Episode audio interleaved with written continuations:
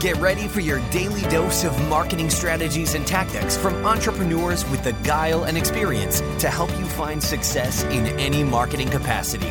You're listening to Marketing School with your instructors, Neil Patel and Eric Siu. All right, Marketing School listeners have a special message from our sponsor, DreamHost.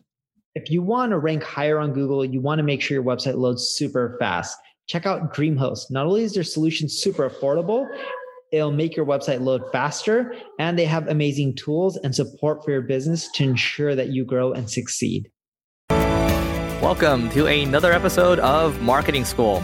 I'm Eric Siu. And I'm Neil Patel. And today we are going to talk about the optimal way to create a sitemap. So I'll keep this simple. This is how I've done it in the past. I just look for sitemap tools out there, and there's even a sitemap plugin available for WordPress as well. Um, my sites are mostly on WordPress, so I just take a plugin like that. I make a sitemap, I plug it into my Google Search Console. I'm good to go. What Eric mentioned is totally true. It's so much easier. You don't want to do it manually, and the reason you don't want to do it manually is it's not about creating it, you know, perfectly and the best way is manually because you're going to make errors. Well, with the tool, it is more likely to be perfect and error free. What I mean by that is your site can continually updates. If you do it manual, how's your sitemap going to continually be updated with your sitemap? It's not. So the only real way to do it is to have a plugin or a tool that just automatically updates your sitemap as your site updates.